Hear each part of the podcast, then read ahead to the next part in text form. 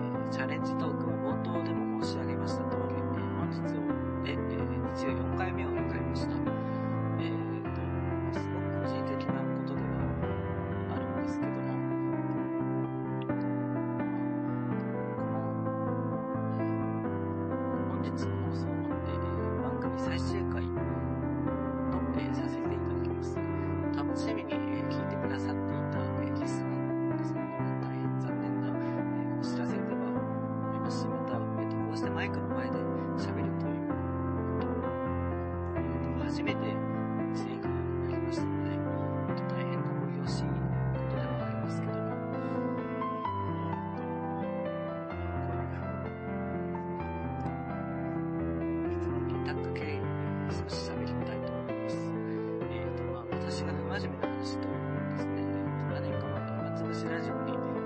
出演した時に、えーと、喋ったので、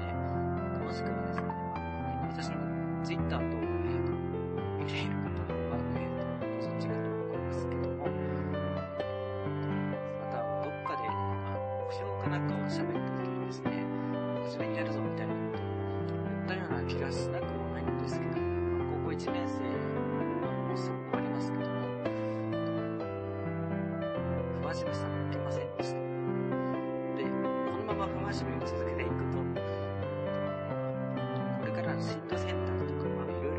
で支障をきたすんじゃないかというふうに思っておりました。で、えっと、学業に、えっと、真面目に宣言、真面目に、えっと、専念すると、同時に、えっと、新たな活動を始めることになったので、1日というのは24時間しかないわけですね。で、その24時間の中でどうやって時間をクリアしよう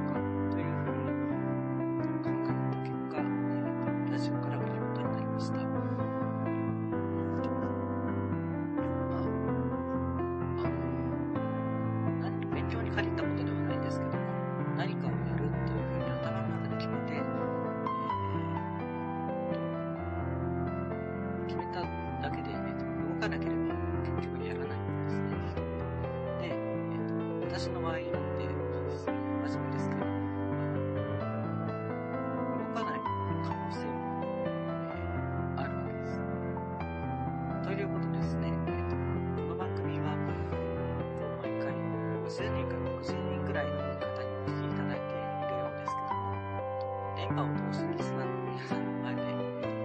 真面目になりますというふうにここで宣言をして、宣言をしたからには有言実行ということで、やらなければならないというふうに、思ってですね、真面目に取り組みたいと思います。さて、ここからはですね、番組に届いたお便りをご紹介したいと思います。嬉しいですね。最後に、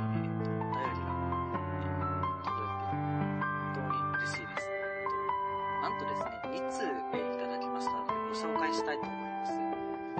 まずは、ルアルールーズさんからいただきました。ありがとうございます。こんにちは。チャレンジトークお疲れ様でした。学生さんならではのお話を聞かせていただけて懐かしかったです。